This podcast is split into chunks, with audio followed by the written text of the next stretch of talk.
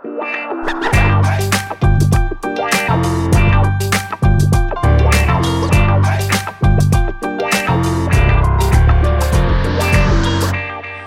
welkom bij een nieuwe aflevering van een podcast over voeding. In deze podcastserie gaan we in op de wetenschap achter voeding en laten we wetenschappers aan het woord over allerlei thema's die met voeding te maken hebben.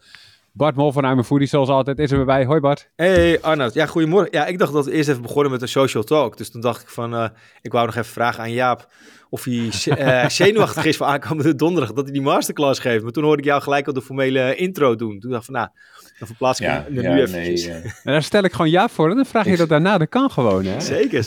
Jaap Seidel is natuurlijk bij. Hoi Jaap. Hoi, goedemorgen. Want het is een broodje Jaap waarin we actualiteiten doornemen. Zoals een webinar voor komende donderdag, Bart. Bedoelde je dat? Nee, een masterclass, uh, Arnoud. Oh, masterclass. Masterclass. Twee uur lang. Dan heb je twee uur lang Jaap. Dus geen broodje Jaap van een minuut of twintig. Maar dan gaan we straks wel... Ik slaap er niet van, uh, Bart. Nee, nee, dat snap ik inderdaad. Mm. Na al die media optredens is dit toch wel echt het summum. Dat je denkt, het hoogtepunt van je carrière. Dat je hier bij ons een masterclass gaat geven.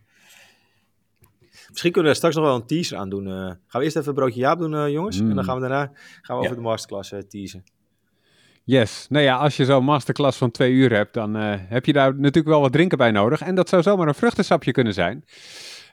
want ja, dat hoort niet in de schijf van vijf momenteel. Het staat bij de richtlijnen goede voeding, niet bij de schijf van vijf, toch Jaap? Vruchtensap, of wel? Hij staat niet in de schijf van vijf, nee. Ik, ik, zal even uitleggen hoe, hoe dat komt.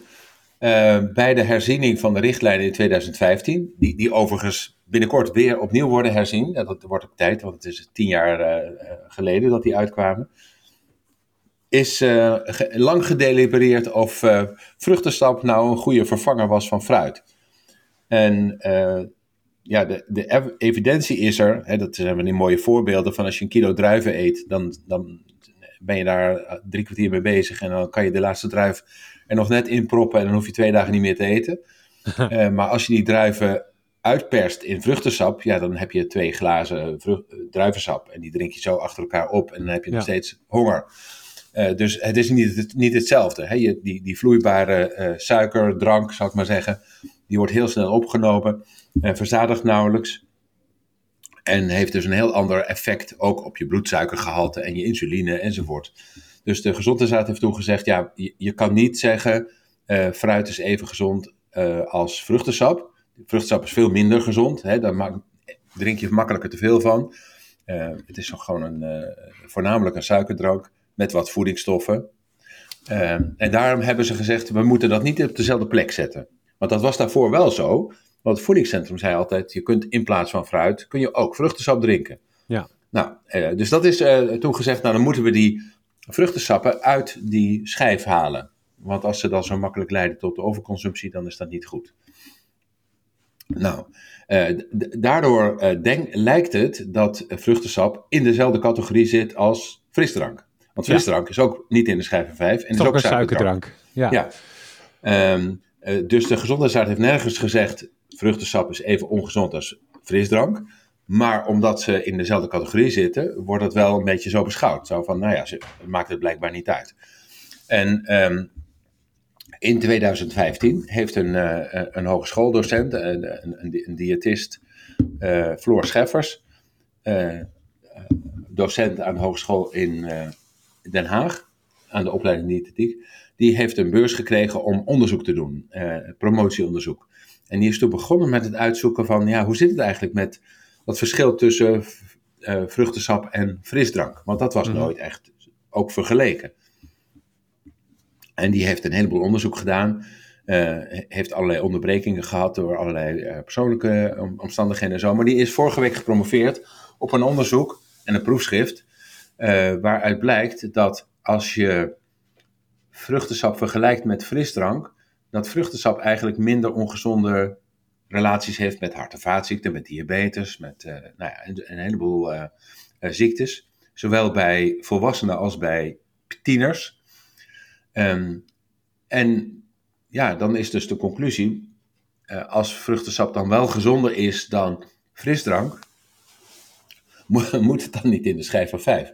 Maar ja, vruchtensap is wel minder ongezond dan, of minder gezond dan fruit. Dus het zal een beetje op het randje zitten. Mm dus bij de volgende herziening zal er wel weer gediscussieerd worden. Moet hij erin of eruit? maar dat, daar komt het in feite op neer. Hè? Dus eigenlijk is het advies, zo, zo heeft Floor Scheffers dat eigenlijk ook verteld bij die verdediging van, die, van het proefschrift. water is eigenlijk het beste om te drinken. Ehm, fruit moet je vooral eten, volgens de schijf van vijf ook en volgens de richtlijnen. Hè, minstens uh, twee stuks per dag. En um, vruchtensap is minder gezond dan fruit, maar uh, vruchtensap is wel gezonder dan frisdrank. Hm. Nou, dat is eigenlijk de, de, de, conclusie. Dus het is altijd een beetje van, we, we maken natuurlijk het wat ingewikkeld door steeds altijd te zeggen, je moet voedingsmiddelen in twee groepen indelen, gezond of niet gezond. Uh, en daarmee zijn ze hetzelfde. Hè? Dus dan, uh, dat, dat, hebben we ook gehad met uh, vleeswaren en vlees. Dat zou geassocieerd zijn met een hoger risico op dikke darmkanker. En daarmee zitten er in de kankerverwekkende stoffen en mag je er niks van eten. Weet je, op die manier. Mm-hmm. En zo is het natuurlijk niet, want vlees is niet in principe ongezond. Alleen als je er heel veel van eet, dan kan je een klein verhoogd risico krijgen op darmziekten. Ehm, dus dat, dat, is eigenlijk nu ook het geval. En er zit natuurlijk een heleboel um, discussie omheen. Hè? Want ik weet dat rondom dit dossier, uh, dat heeft namelijk alles te maken met de suikertax, waar we het eerder over gehad hebben, ja. moet vruchtensap dan onder die suikerhoudende drankentax vallen. Bedoel je nou, de verbruiksbelasting, uh, Jaap? Hè? Bedoel je de verbruiksbelasting? Nee, ja, ja. Maar als er een suikertax komt, um, uh, zoals in Engeland, uh, want nu, nu vallen, valt alle, vallen alle niet-alcoholische dranken over. Daar hebben we het over gehad. Ja. Maar uh, bij een suikertax in Engeland is het zo dat vruchtensap daar niet onder valt. Alleen toegevoegde suikers vallen om, daaronder. En frisdrank is minder gezond dan fruitsap. Dus dan zou je dat in Nederland ook bedenken. Maar bij de discussies over uh, vruchtensap heeft het ministerie van VWS wel bedacht. Ja, nee, nee, dan vallen vruchtensappen er ook onder. Um, die suikertax is nog niet ingevoerd, dus het kan nog alle kanten op. Maar dat is dan natuurlijk een uitvloeisel van wel of niet uh, uh, vruchtensap net zozeer gaan belasten als frisdrank. Uh, en dat is natuurlijk ook een uitwerking eh, die, waar goed over nagedacht moet worden. Um, en uh, Jaap, kan je nog heel veel inzoomen op het type onderzoek dat dan hier ja, aan ja. ten grondslag ligt? Want praten we hier over een epidemiologisch onderzoek? Of is even ze echt uh, ja. twee doelgroepen gehad? Van de een die krijgt dit en die ander krijgt dat. En zonder dat een beetje de diepte ingaan hoe wetenschap werkt, hè, met level of evidence. Maar kan je op hoofdlijnen ja, nee, maar dat is wel, Ja, dat is echt een heel belangrijk punt. He, Martijn Katan is ook geïnterviewd. He, die wordt heel vaak geïnterviewd over dit soort onderwerpen. En die zegt, nou, vruchtensap is net zoals frisdrank. Het is een net suikerdrank, niet verschillend. Uh, en uit er zijn weinig experimenten gedaan waaruit, uh, waarbij vruchtensap vergeleken is met, met, met frisdrank. Maar die studies die gedaan zijn, die laten eigenlijk wel zien, ja, het suikergehalte is even hoog. Je drinkt het even gemakkelijk weg en de suikerpiek en de insulinepiek daarna zijn ook ongeveer even hoog. Dus dat, wat dat betreft maakt het niet veel, veel uit.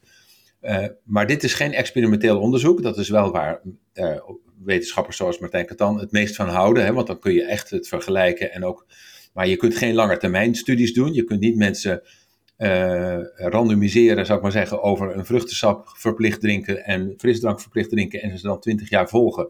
En kijken of de mensen die met vruchtensap minder diabetes krijgen en minder hart- en vaatziekten. Uh, of minder kanker of wat dan ook.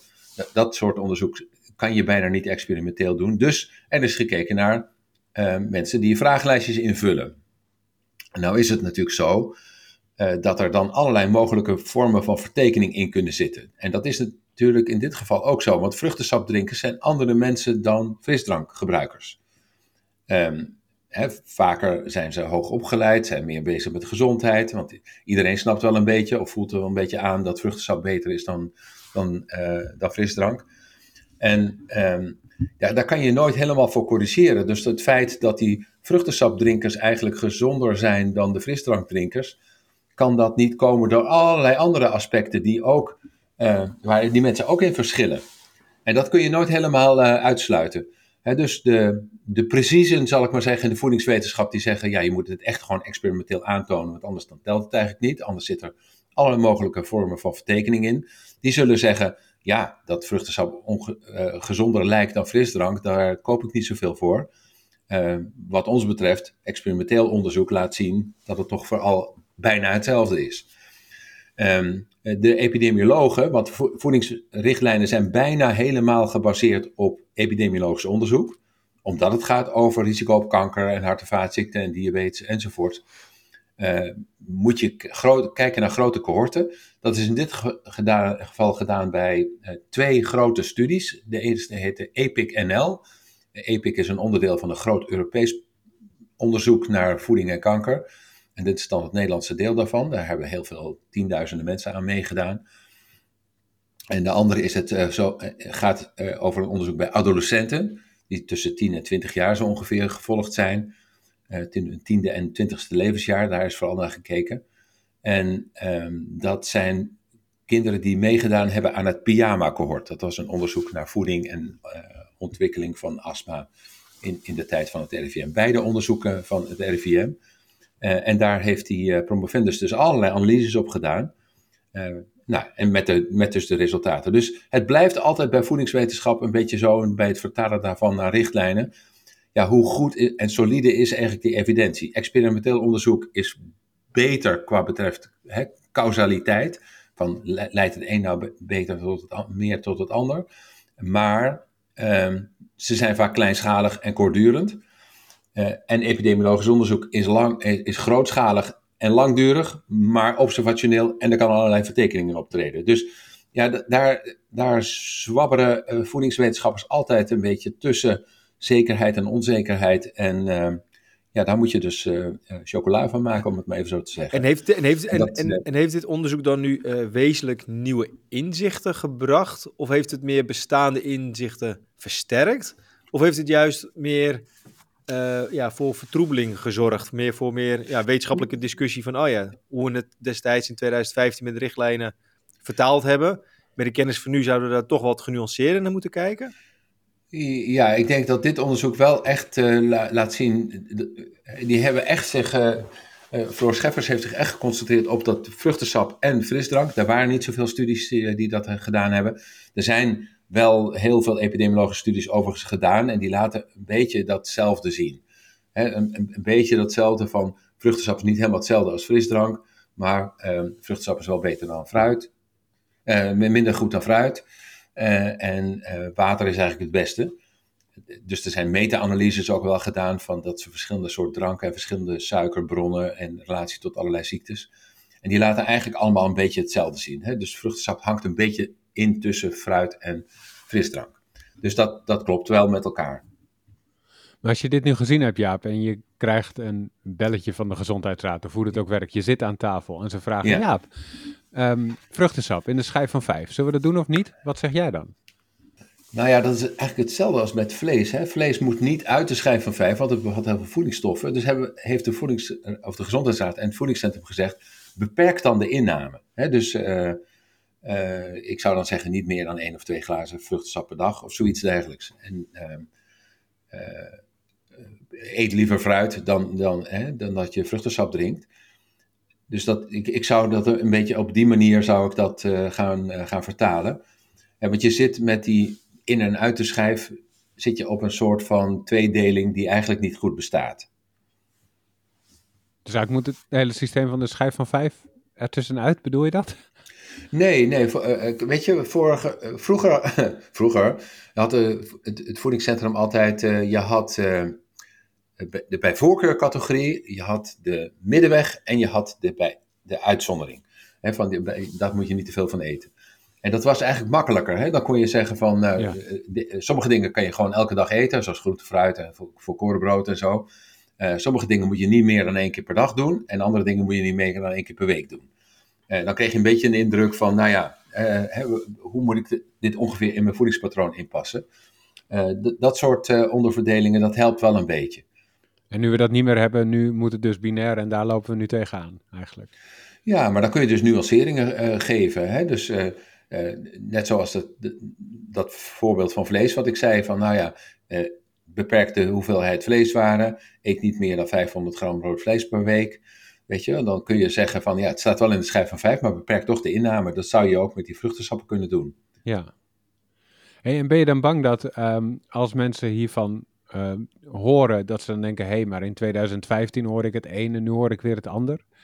Ehm, ja, ja, dat is altijd. Dat is altijd hè, eerst mocht je dit niet en dan mag je dat niet. Ja, die, die, eh, die neiging bestaat bij mensen. Terwijl eigenlijk dit soort discussies eigenlijk laten zien dat de wetenschap juist wel werkt. Hè, en dat het juist heel betrouwbaar is. En dat je elke keer weer opnieuw kijkt. En als er nieuwe uh, bewijzen zijn of nieuwe gegevens zijn, dat je dan de adviezen weer aanpast. Uh, dat is juist het, een, een, voorbeeld dat het juist goed werkt. Hè? Dus bij nieuwe inzichten gaan we de adviezen aanpassen. dat zou heel erg zijn dat wanneer we meer weten over gezondheid en ongezondheid van producten, dat we dan zeggen, ja, maar dan kunnen we, we kunnen het niet veranderen, want we hebben het vijf jaar geleden ook al gezegd dat het ongezond was, dus nu kunnen we ja. niet. dat, zou, dat zou echt een, een doodzonde zijn en mensen moeten dat begrijpen, dat bij voortschrijdend inzicht, hè, en, en zo, zo, is dat met alle dingen in de wetenschap zo, uh, moet je soms je adviezen en je conclusies aanpassen. Dus ik zou dat meer als een sterk punt zien dan als een zwak punt. Yes, duidelijk.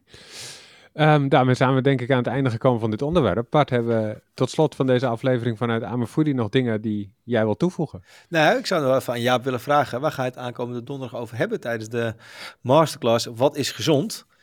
En dan uh, de titel heet Gezond eten volgens de wetenschap en de meer gezonde levensjaren. Dus ja, uh, weet je al, al, waar je het over gaat ja. hebben, Jaap? Ja, ik ga opzienbarende conclusies trekken die... Uh, ja, ik ben daar nu heel hard aan mee aan het werk om dat goed te onderbouwen. Um, dus ja, ik, ik vind dat heel spannend om dat te gaan vertellen tijdens de masterclass. Ja. Maar ik ga dat nu nog niet. Oh, je hebt niet, nog geen niet, juicy ehm, feitje of juicy. een takeaway iets? nou, mensen zullen wel verrast zijn, denk ik. Oké. Okay. Ja. Hmm. ja, het is wel interessant, want uh, na deze podcastopname dan, dan gaan we het voorbereiden met de, de dia's en zo.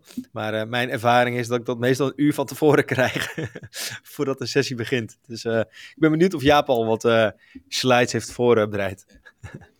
ja, Vast wel. dat is hot of the press, zeg maar. Precies. Ja. ja het is in ieder geval, mocht je dit uh, ja. nog interessant vinden... Heel actueel, bijgewerkt tot het laatste stand van de wetenschap. ja, precies, tot, tot, la tot, het laatste uur inderdaad. Nee, maar mocht je denken, hey, ik vind het interessant om nog uh, last second nog, nog mee te doen, dat kan uiteraard. Uh, check even de link in de show notes. We, wees welkom. mocht je ook al vragen hebben, stuur ze dan ook alvast door. We kunnen alvast rekening mee houden. en dan kunnen we dat allemaal gewoon in Jaap stellen. Nee, want eh, mag ik een voorbeeld geven?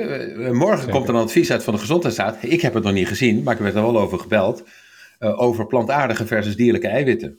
En of, dat, of daar speciale advies over moet worden gegeven. Dus ja, morgen kan de wereld weer anders zijn dan vandaag. Oeh, en dat kan je dus nog meenemen in de masterclass. Dat neem ik zeker van, mee. Van, ja. Dat is de reden dat we de dia's nog uh, niet hebben. Inderdaad, wat ja. Jaap zegt. Ja, gewoon la tot la laatste minuut. Gewoon nog even de laatste inzicht mee, meenemen. Nou, hebben we toch al twee mooie ja, scoops of info, toch? Dat de richtlijnen worden geüpdate. Dat ze nu, nu mee mm -hmm. zijn gestopt. Dat ze volgend jaar ermee gaan starten. Ervaring leert ook dat het wel een tijdje duurt, volgens mij, uh, Jaap. Maar uh, dat kunnen we, gaan het, af, het afwachten. Dat gaat grondig uh, gedaan worden, ja. ja. Wat in elk geval altijd kan, is vriend van de show worden. En daar zouden we heel blij mee zijn, want dan kunnen we nog meer mooie shows maken voor je. De podcast die, die blijft gratis, dat wel.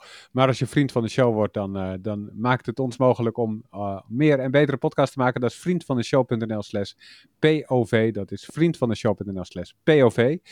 En als je nou iemand kent die heel dol is op vruchtensappen, maar ze niet meer drinkt na de richtlijnen Goede Voeding van 2015. En je wil wat meer nuance geven, stuur deze podcast door. Daar is diegene vast heel blij mee en wij ook. Uh, rest mij om jullie te bedanken. Dankjewel Bart. Yes, tot volgende week. En dankjewel Jaap. Ja, ook tot volgende week. En misschien wel tot donderdag. Oeh, ja, inderdaad. Ja, dankjewel voor het luisteren. En tot de volgende keer. Yes, later.